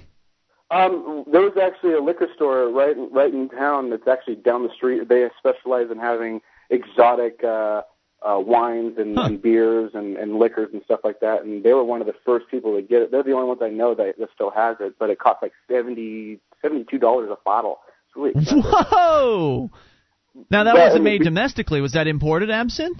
Yeah, it was made in France. Okay, that explains it. They're going to enterprise on that as long as they can, that it's brand new and nobody's tried it. Well, if it's coming from France, it's an import, so that explains the high price. Yeah, there's lots of imported liquors.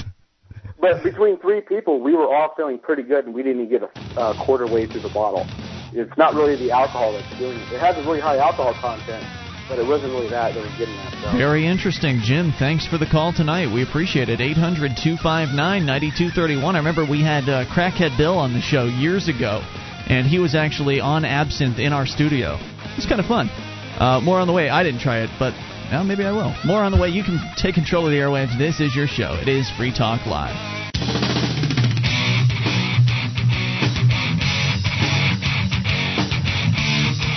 This is Free Talk Live, and it's your show. You can take control of the airwaves via the toll-free number, 800-259-9231. That's the SACL CAI toll-free line. It's Ian here with you. And Wayne. And Mark. Join us on our website at freetalklive.com. The features there we give away, so enjoy those on us. And they include, by the way, the Shrine of Female Listeners, dozens of ladies who've taken the time to send us their validated photo and prove they listen to the show. Head over to shrine.freetalklive.com to see what that's all about, that shrine.freetalklive.com. Now you can save time and money on common legal matters created by top attorneys. LegalZoom.com helps you create reliable legal documents like your will or a living trust in minutes. LegalZoom.com. Use code FTL to save 10%. It's fast and easy. LegalZoom.com. Continuing with your phone calls, we go to Sam in Texas on the amp line. Sam, what's on your mind? I've tried this absence thing. I brought a bottle back from Amsterdam about a year ago. Mm-hmm. And some friends took it, and it's really, I don't think it's any different than like Everclear would be. The hallucinogen that used to be in it was some kind of contaminant, like copper or mercury. If you look up the wiki page on it, it's got the details in there. So it wasn't wormwood that was causing the hallucinations? Right, it's not the wormwood at all. So I've purchased that bottle, and I asked the guy what's the best one, and I supposedly got the highest concentration, and really, it was just an awful-tasting liquor. Does it taste like licorice, kind of anise? It's what I had was actually purple instead of the green. I thought, wait, I don't know if I caught that, Mark. What was it? I asked, does it taste like licorice? And then, anise. Anise is the, I believe, the plant from which licorice is derived. How do you spell that? A-N-I-S. Okay. Like anisette is made from anise. Just making sure we weren't pandering. It tastes like turpentine. Or you were calling Sam names. It tastes like turpentine. And to show you just what the power of suggestion can do, I saw a video of one of the major universities that they threw this party, and as a prank, they ordered kegs of non-alcoholic beer. Ah, that's awesome. And there were people unable to stand up, falling over drunk, and even people that threw up from drinking non-alcoholic beer. Incredible. Where was this? YouTube? It was a dig article a while back, and it was done a few years ago, and they videoed it, and the people were like, oh, I'm so drunk, you know. That is holding non-alcoholic beer. Well, they wouldn't get a DUI then. I guess not. They get pulled over. You know, they I think similar things have been done when it comes to coffee, decaf versus caffeinated. Mm-hmm. I know that one of the places Julia used to work at, they regularly never made caffeinated coffee. They just made decaf and served it as though it was regular coffee, and no one ever was the wiser. Well, I do that pretty much every time I make coffee. I offer people to come to my home coffee. The coffee at my house is decaf because mm-hmm. I have, a reaction to caffeine, mm-hmm. and... nobody ever says anything. They're going to be demanding caffeinated coffee now, Mark. I can't drink caffeine either. And when I go to a restaurant and I order decaf, there's been a few times where they've given me caffeinated by accident or whatever, mm-hmm. and mm-hmm. I could not sleep that night. I would be up until 4 or 5 o'clock in the morning, tapping my toes, singing songs, listening to my wife snore. Did y'all see the video of the guy who hit every Starbucks coffee in New York City? It was like 400 in one day, and he had an espresso or some coffee drink at each one. That's madness. No, I didn't see that. By the end of it, he was just shaking like crazy. Okay? I can't believe he survived. Wow. Well, caffeine is relatively harmless. They say that it really can't hurt you. It's a drug out there that just doesn't do anything. It can't hurt you. Man. Anything in excess, kind of thing. How do you know that? Well, this guy made it through. Yeah, but what if he did that every day? I mean, that wouldn't be good. Mm. Well, can you imagine somebody drinking 400 cups of coffee every day? The worst part about caffeine is it affects the central nervous system, and some people are affected differently than others. Mm. There's also a substance called matine, which is kind of the mirror image of the caffeine molecule, only it doesn't affect your central nervous system, but it does give you the energy like coffee. And some teas in South America contain matine, which is what I drink in the morning sometimes instead of coffee. One of the worst things about caffeine, does matine have this, where it's the diuretic effect, where you have to pee real bad usually after? You got to pretty much with a lot of those things, somewhat, but not as badly as coffee. But yeah, it does give you the urge to go to the bathroom. Well, obviously, Mark, if you drink enough water, you're going to have to go to the bathroom. But caffeine seems to make it happen faster. Does. Sam, anything else on your mind? You really can talk about anything on Free Talk Live. You really can. Thanks for the call, dude. Appreciate it. 800-259-9231. And I want to see that video of the college kids. Someone can find that, post it on the BBS or email it. I find that hilarious. And I just thinking about it, because I used to know that there was an instance that happened when I was growing up in high school where something similar occurred. One of our friends was trying to be cool or whatever, what people in high school perceive as cool, I guess. And he was trying to, I guess, get drunk. But the fact is he wasn't drinking alcohol. He was drinking, like, you know, O'Doul's, something similar to that. And he was acting as though he were, you know, was drunk, but we all knew he wasn't. So I don't know. I wonder how much of that is the power of suggestion and how much of it is individuals simply wanting to appear as though they are inebriated. How many people were making some level of conscious choice to become an inebriated versus who actually believed they were getting that way? I find that fascinating. You know, one time I was in an acting class and we were doing this scene where we were smoking a joint, and we had to kind of become high. Right. And by the time I got through, I really felt high. Interesting. Yeah. So I think he's right, though. The power of suggestion is very, very, very powerful and something worth looking at. By the way, it was an air joint. It wasn't even, you know, there was nothing there. Nothing there. Yeah. 1-800-259-9231. And we were talking off the air, I think, about the placebo effect. Or no, I guess that was on the air. Continuing here with your phone calls, Vince in Indiana, you're on Free Talk Live. Yes, gentlemen, I just started listening to you here a few minutes ago, but I didn't. I was going to ask you about the FISA Act. They were talking about that today and how they could read people's emails. It was one part of the legislation. And then how to track people. They could track them in foreign countries, but they complain once they get in the United States, they're treated like they're United States citizens. And that what they want to do is give the local law enforcement agencies the ability to snoop on people. Well, they don't have that already? Oh, they have that. Okay. Well, they're doing it, but yeah, they're doing it. They just the legality is questionable. Now they don't even have to ask a judge, basically, right? No. Or it'll get rubber stamped even easier than it did in the past. It'd be rubber stamped by a star court or a secret court. So now, what is this FISA you said? It's FISA. FISA. They also FISA. FISA. Oh, the FISA courts. Yeah. I remember that story. So what's new with this? I mean, you're saying that this is sort of old news at this point. We're wanting to expand it more to the local levels. Oh, okay. So now that the federal government has the power for the rubber stamp court, now it's going to go local, is what you're saying. Yes, and they want to read your emails and great. Go ahead, read my emails. Yeah, I mean. Some people have asked me, why don't I encrypt my communications? I don't care. Go ahead, government. Read my emails. It'll take one person just to read all your emails at full time. Please, yeah. Maybe they could select the ones that are more interesting for me while they're at it.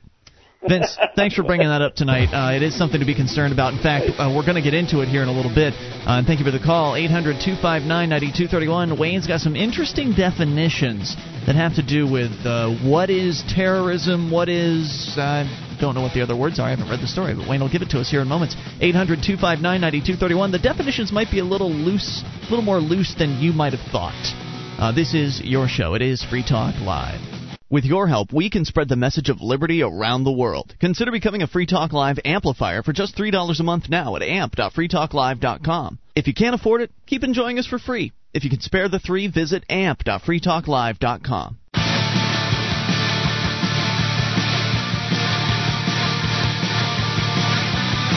This is Free Talk Live. It's your show. You can bring up whatever you want. Toll free. 800-259-9231. The SACL CAI toll-free line. It's Ian here with you. And Wayne. And Mark. 1-800-259-9231. You can join us on our website at freetalklive.com. The features we give away. Get signed up for the updates at updates.freetalklive.com. And we will keep you in the loop whenever there's something fresh to announce about the show. That's updates.freetalklive.com. We'll talk terror in a moment, but first we go to the amp line and talk to Matt in Illinois. You're on Free Talk Live, Matt. Hey, guys. Hey, what's on your mind? You guys were just talking about absinthe and placebo effects and all kinds of stuff like that. Yeah. It's weird. I was talking about absinthe. I've never had it, but I was talking to a bartender about it just last Friday, and he was saying that it was, in fact, the wormwood that causes the hallucinogenic effect, and that the stuff made in the United States isn't made the same way. As he said, the only way, or the only stuff that's any good is if you go down to Mexico, South America, and get. Now that. Wait a minute. When was this conversation taking place? Last Friday. So was he referring to the now legalized absinthe, or just? No, he said it was still illegal. So he was under the impression that you couldn't get it.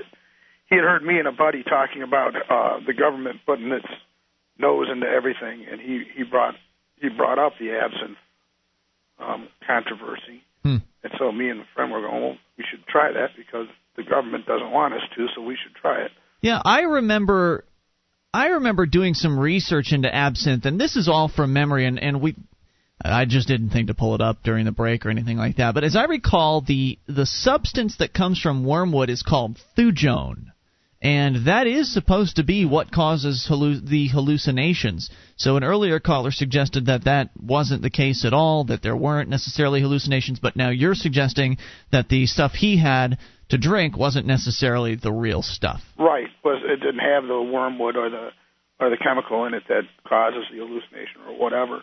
At least according to the bartender. Now, I don't know. I've never looked into it. I've never studied. I'm just going by what this bartender was saying. So, and he sounded very authoritative. Yes, he did. He sounded authoritative at the time. Sounded like he knew what he was talking about. And it's anise. It's not anise. It's anise. Is that how you pronounce it? A-N-I-S-E. Huh. Anise. So. All right. And the other thing is, and this is kind of strange, and I hate to admit it. I hate to even talk about it and bring it up. I know you guys are going to laugh. But one of the drunkest I've ever been is off of non-alcoholic beer. Really? And I knew I was drinking non-alcoholic beer. Were you an alcoholic at one time? No. Because one of our former co-hosts used to be an alcoholic, and he's gotten this – his level of sensitivity has increased so much to where if he does even have a little bit of NA beer, it will just set him off and he will be wasted. So I've heard of people experiencing similar things, but you weren't an alcoholic. Well, that's kind of strange.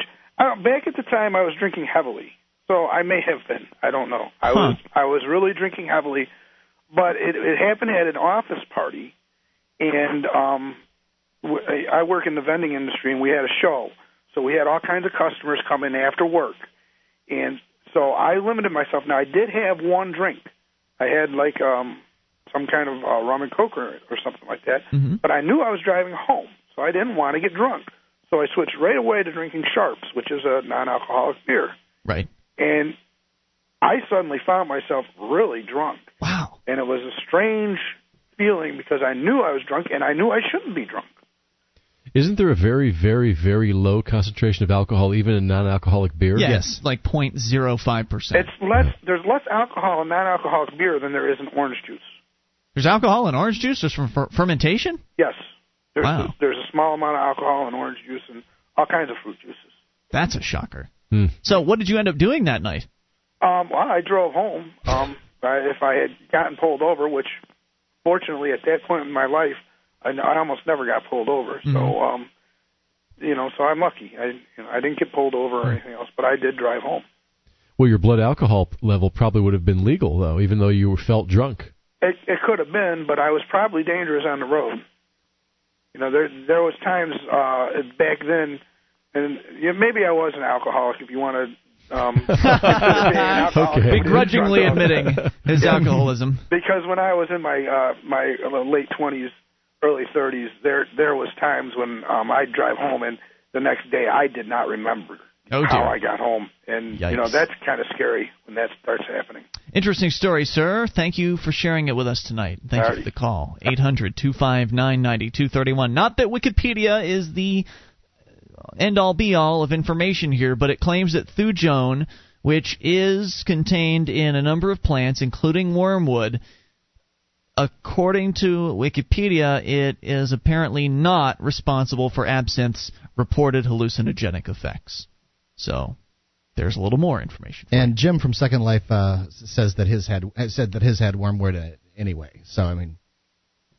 800-259-9231. Though it was vilified, no evidence shows it to be any more dangerous or psychoactive than ordinary alcohol. That's what the entry for absinthe says in Wikipedia, and it does have a citation from a study called Absinthism, a Fictitious 19th Century Syndrome with Present Impact. Well, so it sounds like it's just got some good PR. Yeah, that's fine, you know. Sure. It's as long as it's good for those folks selling absinthe, and some people want to sip absinthe and think that they're, an artist in 1850s France. That's fabulous. Let's go to the phones. Talk to Dave in Montana, listening on KGEZ. Hey, Dave. Hey, Dave.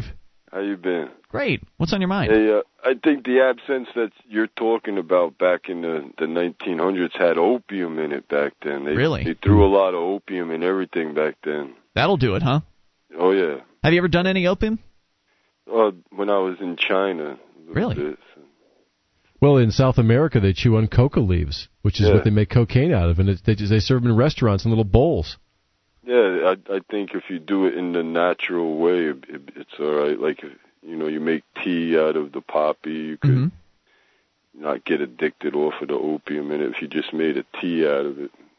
So when you break it down into the chemical, the element, man adds his little knowledge and takes out the pure chemical, and then wants to do the pure chemical and wonder why he dies when he does it. It's an interesting observation. I myself have not had the opportunity. Heard it's interesting though, opium. Yeah, same with sugarcane. Sugarcane workers chew on sugarcane leaves and never get diabetes or anything, but if you take the sugar and refine it down to the pure sucrose, then it becomes harmful to the body. Dangerous to you, right? It's like a drug. Take it out of the natural way it was given to us. Dave, you're the man. Thanks for the call tonight, dude. Appreciate it. 800-259-9231. We will talk to Michael in Utah. You're on Free Talk Live, Michael. Hey, how you guys doing? Hey, good. Great. What's on your mind? Good. Hey, I called the other day about you guys talked to me about my underwear for probably 45 minutes the other day. We did? Thank you. I haven't, my magic underwear, the Mormon. Got it. Yes, thank you. I haven't been so aroused with my underwear and other men for a long time. There you go. I actually was calling tonight because I wanted to, I was thinking about the forum that you guys run, the very open, call in and talk about whatever you want to forum. The show, and, yeah. Yeah, the show, yeah, the type of show that you guys run.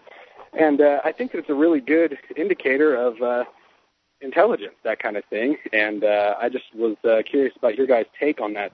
Obviously, I don't need you to toot your own horn, but it seems to me that libertarians, at least since I've been associated with any kind of libertarian party or way of thinking, people get together and they discuss things in a very open way, and it's really not... limited by the normal constructs or constraints that average conversation is. Well, and it seems to me to be an indicator of intelligence, and I'm sure that we're not, any more intelligent than different cross-sections. I'm not sure it's intelligence as much as confidence in what it is that we believe. We really do have a show where, and because you've called, you can call in about anything, and... we'll talk to you. We're not scared like a lot of the talking heads like on Sean radio to talk to somebody about issues, to have to keep people on the air and talk to them about what it is they want to talk about, because libertarianism works. Liberty works. I want Wayne to address the question as well. Michael, hang on. We're bringing you back for more. 800-259-9231. Gilbert's on the line. Your calls as well. This is your show. It's Free Talk Live.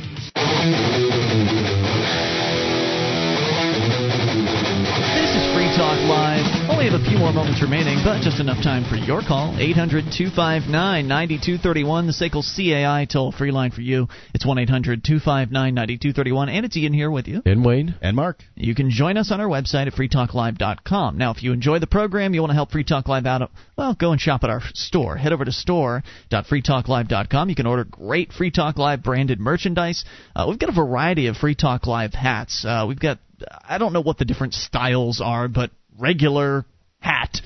We have one of those in two different colors. We also have the special color block cap, which you are frequently seen sporting around during the summer months, Mark, and it's a nice-looking hat. Yeah. Also, for the colder months, we also have a winter cap. There's a beanie. There's a couple of them, and the one that I saw for the first time had the Free Talk Live written around the... That's a nice cap. It's soft. Very, I was impressed with that one. Yeah, so, very well made. Head over all of our products of the highest quality. Head over to store.freetalklive.com and place your order. That's store.freetalklive.com. Oh, and I should add, there's a special offer which Johnson has yet to send me the details on. He called in last night about it, but apparently the next 10 orders, and I don't know if some have already been placed. I don't follow the orders, but apparently the next few orders that are over $75. Johnson's going to throw in a copy of Barry Cooper's Never Get Busted DVD. So if your order totals over $75, you're going to get a free $20 DVD, which is pretty cool. So thanks to Barry from NeverGetBusted.com for that one. 800-259-9231. We go back to Michael in Utah. Michael, your question was basically, do you think that libertarians are somehow smarter than other people? Is that what you were suggesting? Well, it's more of just the way that libertarians talk and the openness of conversation, at least in my experience, is that, it's something that you see in more intelligent people. And I don't know if it's necessarily that libertarians in general are more intelligent than other people. I just think that maybe it's something that we reach, and it could be just because I've come to this conclusion as well, but a conclusion that maybe intelligent people reach after a period of time just because that's the correct conclusion almost. I think libertarians have more courage than the average person. Some people can be very intelligent, but they try to play it safe, and they end up trapping themselves in a little box of thought. And libertarians tend to be critical thinking, and they tend to have more courage, I think, intellectually anyway. And a lot of people, whether they're liberals or so-called conservatives, when they're exposed to these ideas long enough, they do come over because the logic is undeniable. I don't think it's an issue of intelligence as much as it is simply information. I think that libertarians have come across some very, very valuable information and ideas. They have accepted them. They've analyzed them, as you say, critical thinking. They've analyzed them and accepted them and internalized them. And I think that it's just that they got lucky and they happened to meet the right person or come across the right radio show or whatever their process was. They found that information. They accepted it. I don't think it's necessarily an intelligence factor, though certainly someone with an IQ of 50 may have a little tougher time grasping some of these ideas, but they're not really that complex. Do no harm. I mean, it's not hard to understand that. So I think it's really just a matter of ignorance more so than anything else. And I think there's a big difference between being stupid and being ignorant. Being in the dark and actually being dumb are two completely different worlds. So I think it's really just a matter of lack of information and having it. Yeah, the word ignorant comes from the word ignore. So people can be very intelligent, but they're ignoring the facts. Michael, any other thoughts from you? Yeah, I think you guys are actually right. I hadn't really thought about that, especially the issue of courage. Hadn't really come across my mind before, but I can see where you're coming from on that, especially in experience in my life. Actually, I have a friend who I've known since high school in debate class, and it was full of intelligent people that were actually a lot of them were very, very dumb, intelligent people, which exist. I'm sure you guys know that. But no, I don't know if it's, again, dumb suggests that they're stupid or in some way deficient, and I don't think that's the case. I think that they're intelligent, but with the wrong information. They've been indoctrinated with bad ideas, so they're very, very smart, but that doesn't necessarily mean that they're holding on to the right concepts. And a lot of people are afraid to go against the mainstream. I wasn't done with my story. That was just a generalization of the people in that class, which specifically there were actually in that class a lot of very dumb, intelligent people, I'll tell you. Okay. But the person that I was talking about is a person that was libertarian for a long time, and then we finished high school, and I don't know exactly what happened, but then we started having conversations again, and he recently has started to say that libertarianism is wrong because of this and this and this, and his whole concept is that libertarianism ultimately leads to chaos and anarchy, which I disagree. I think that of course for the obvious reasons that you can take anything to its extreme and say what its extreme will be, but firstly the likelihood of that extreme ever occurring is not very much, and then secondly you can say what you want it to be, but you never really know until you get there. I mean, the issue of courage, I think, is actually probably what that has come to be with him. I think that there's a lot of arguments that we that we get into about libertarianism, where he will kind of follow a line of logic or a line of thought it gets to a place that doesn't really make sense if you look at it in the overall picture. But he'll buy into very small, logical concessions so that he can reach this other conclusion. Mm. And I've kind of been racking my mind about how can an intelligent person, I know that he knows what he's talking about. I know that he's seen it from my point of view in the past, and or at least a similar one. And it's hard for me to kind of figure out how he's come to the conclusions that he has, willfully making these concessions to general logic. But confirmation bias, perhaps?